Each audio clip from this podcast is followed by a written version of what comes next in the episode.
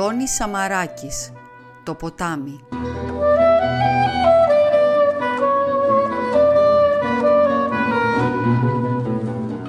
Η διαταγή ήταν ξεκάθαρη. Απαγορεύεται το μπάνιο στο ποτάμι, ακόμη και να πλησιάζει κανένας σε απόσταση λιγότερο από διακόσια μέτρα. Δεν χώραγε λοιπόν καμιά παρανόηση. Όποιος την παρέβαινε τη διαταγή θα πέρναγε στρατοδικείο. Τους τη διάβασε τις προάλλες ο ίδιος ο Ταγματάρχης. Διέταξε γενική συγκέντρωση όλο το τάγμα και τους το διάβασε. Διαταγή της μεραρχίας, δεν ήταν επέξε γέλασε. Είχανε κάπου τρεις βδομάδες που είχαν αράξει δόθε από το ποτάμι. Κι ήρθε από το ποτάμι ήταν ο εχθρός, οι άλλοι, όπως τους λέγανε πολλοί. Τρεις βδομάδες απραξία. Σίγουρα δεν θα βάσταγε πολύ τούτη κατάσταση, για την ώρα όμως επικρατούσε ησυχία. Και στις δύο όχθες του ποταμού, σε μεγάλο βάθος, ήτανε δάσος, πυκνό δάσος. Μέσα στο δάσος είχαν στρατοπεδεύσει και οι μεν και οι δε. Οι πληροφορίες τους ήταν πως οι άλλοι είχαν δύο τάγματα εκεί, ωστόσο δεν επιχειρούσαν επίθεση. Ποιος ξέρει τι λογαριάζανε να κάνουν. Στο μεταξύ, τα φυλάκια και από τις δυο μεριές ήταν εδώ και εκεί κρυμμένα στο δάσος, έτοιμα για πάνε ενδεχόμενο. Τρεις βδομάδες. Πώς είχαν περάσει τρεις βδομάδες. Δεν θυμόντουσαν σε αυτόν τον πόλεμο που είχε αρχίσει εδώ και δυόμιση χρόνια περίπου, άλλο τέτοιο διάλειμμα σαν και τούτο. Όταν φτάσανε στο ποτάμι έκανε ακόμα κρύο. Εδώ και μερικές μέρες ο καιρός είχε στρώσει. Άνοιξη πια. Ο πρώτος που γλίστρισε κατά το ποτάμι ήταν Ελοχίας. Γλίστρισε ένα πρωινό και βούτηξε. Λίγο αργότερα σύρθηκε ως τους δικούς του με δύο σφαίρες στο πλευρό. Δεν έζησε πολλές ώρες. Την άλλη μέρα δύο φαντάροι τραβήξανε για εκεί. Δεν τους ξαναείδε πια κανένας.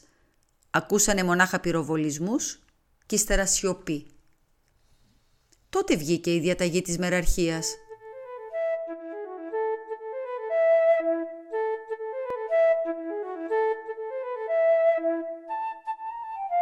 Ήτανε ωστόσο μεγάλος πειρασμός στο ποτάμι. Τα ακούγανε που κυλούσε τα νερά του και το λαχταρούσανε. Αυτά τα δυόμιση χρόνια τους είχε φάει βρώμα. Είχαν ξεσυνηθίσει ένα σωρό χαρές. Και να τώρα που είχε βρεθεί στο δρόμο τους αυτό το ποτάμι. Αλλά η διαταγή της μεραρχίας... Στο διάολο η διαταγή της μεραρχίας, είπε μέσα από τα δόντια του εκείνη τη νύχτα. Γύριζε και ξαναγύριζε και ησυχία δεν είχε. Το ποτάμι ακουγότανε πέρα και δεν τον άφηνε να ησυχάσει. Θα πήγαινε την άλλη μέρα. Θα πήγαινε οπωσδήποτε. Στο διάολο η διαταγή της μεραρχίας. Οι άλλοι φαντάροι κοιμώντουσαν. Τέλος τον πήρε και αυτόν ο ύπνος. Είδε ένα όνειρο. Έναν εφιάλτη. Στην αρχή το είδε όπως ήτανε. Ποτάμι. Ήτανε μπροστά του αυτό το ποτάμι και τον περίμενε. Κι αυτός, γυμνός στην όχθη, δεν έπεφτε μέσα. Σαν να τον βάσταγε ένα ώρα το χέρι. Ξύπνησε βαλαντωμένος. Δεν είχε ακόμα φέξει.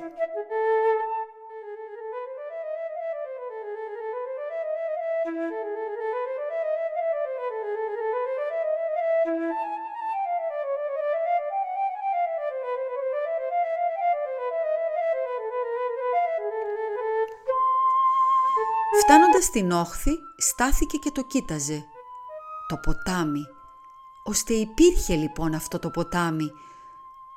Ώρες-ώρες συλλογιζότανε μήπως δεν υπήρχε στα αλήθεια.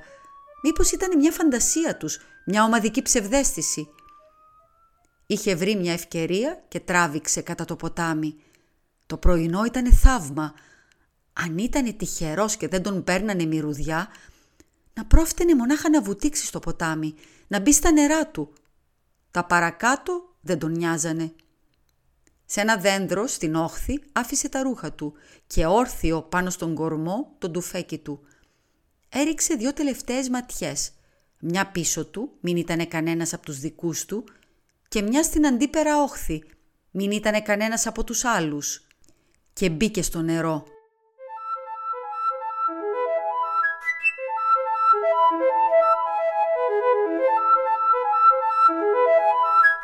Από τη στιγμή που το σώμα του ολόγυμνο μπήκε στο νερό, τούτο το σώμα που δυόμιση χρόνια βασανιζότανε, που δύο τραύματα το είχαν ως τώρα σημαδέψει, από τη στιγμή αυτή ένιωσε άλλος άνθρωπος, σαν να πέρασε ένα χέρι με ένα σφουγγάρι μέσα του και να ντάσβησε αυτά τα δυόμιση χρόνια.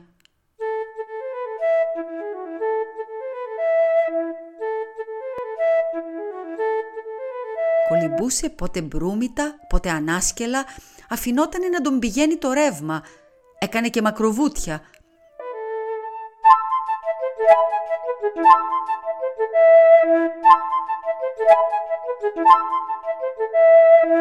Ήταν ένα παιδί τώρα αυτός ο φαντάρος, που δεν ήτανε παρά είκοσι τρία χρονό, κι όμως τα δυόμιση τελευταία χρόνια είχαν αφήσει βαθιά ίχνη μέσα του.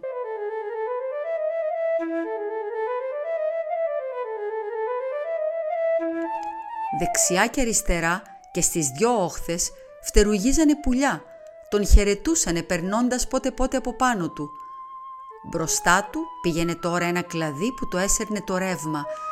Βάλθηκε να το φτάσει με ένα μονάχα μακροβούτι και το κατάφερε. Βγήκε από το νερό ακριβώς δίπλα στο κλαδί. Ένιωσε μια χαρά, αλλά την ίδια στιγμή είδε ένα κεφάλι μπροστά του, κάπου τριάντα μέτρα μακριά. Σταμάτησε και προσπάθησε να δει καλύτερα. Και εκείνος που κολυμπούσε εκεί τον είχε δει. Είχε σταματήσει κι αυτός. Κοιτάζονταν. Ξανά γίνε αμέσως αυτός που ήταν και πρωτύτερα.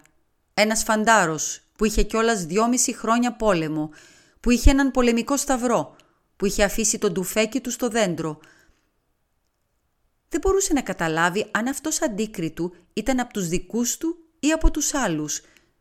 Πώς να το καταλάβει, ένα κεφάλι έβλεπε μονάχα. Μπορούσε να είναι ένας από τους δικούς του, μπορούσε να είναι ένας από τους άλλους. Για μερικά λεπτά και οι δυο τους στέκονταν ακίνητοι στα νερά. Τη σιωπή διέκοψε ένα φτάρνισμα. Ήταν αυτός που φτερνίστηκε και κατά τη συνήθειά του βλαστήμησε δυνατά. Τότε εκείνος, αντίκριτου, άρχισε να κολυμπάει γρήγορα προς την αντίπερα όχθη. Κι αυτός όμως δεν έχασε καιρό. Κολύμπησε προς την όχθη του με όλη του τη δύναμη. Βγήκε πρώτος, έτρεξε στο δέντρο που είχε αφήσει τον τουφέκι του, το άρπαξε. Ο άλλος ό,τι έβγαινε από το νερό. Έτρεχε τώρα και εκείνος να πάρει τον τουφέκι του. Σήκωσε το τουφέκι του αυτός, σημάδεψε. Του ήτανε πάρα πολύ εύκολο να του φυτέψει μια σφαίρα στο κεφάλι. Ο άλλος ήτανε σπουδαίος στόχος, έτσι καθώς έτρεχε ολόγυμνος, κάπου είκοσι μέτρα μονάχα μακριά. Όχι, δεν τράβηξε τη σκανδάλη. Ο άλλος ήταν εκεί, γυμνός όπως είχε έρθει στον κόσμο. Κι αυτός ήταν εδώ, γυμνός όπως είχε έρθει στον κόσμο. Δεν μπορούσε να τραβήξει. Ήτανε και οι δυο γυμνοί. Δύο άνθρωποι γυμνοί, γυμνοί από ρούχα, γυμνοί από ονόματα, γυμνοί από εθνικότητα, γυμνοί από τον χακί εαυτό τους. Δεν μπορούσε να τραβήξει. Το ποτάμι δεν τους χώριζε τώρα. Αντίθετα, τους ένωνε. Δεν μπορούσε να τραβήξει. Ο άλλος είχε γίνει ένας άλλος άνθρωπος τώρα, χωρίς αλφα κεφαλαίο. Τίποτα λιγότερο, τίποτα περισσότερο. Χαμήλωσε το τουφέκι του. Χαμήλωσε το κεφάλι του. Και δεν είδε τίποτα ως το τέλος.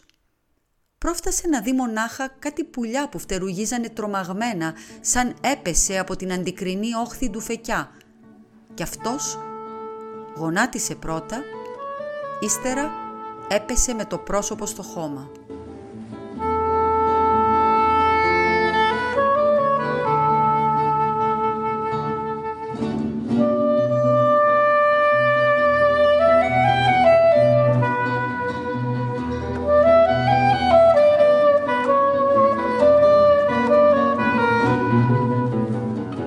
Χριστίνα Μπράβου διάβασε το διήγημα του Αντώνη Σαμαράκη, «Το ποτάμι». Ακούστηκαν αποσπάσματα από τη μουσική του Νικόλα Πιοβάνη για την ταινία «Η ζωή είναι ωραία» του Ρομπέρτο Μπενίνι και το «Καπρίτσιο νούμερο είκοσι τέσσερα» του Νικολό Παγανίνι.